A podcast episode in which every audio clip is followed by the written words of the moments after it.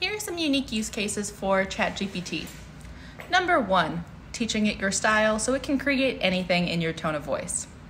Number two, asking it to create code for a calculator, name generator, or quiz. Psst, I have a course launching on that today.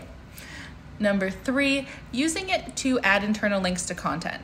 You can actually train it on your sitemap and then it will suggest internal links for you.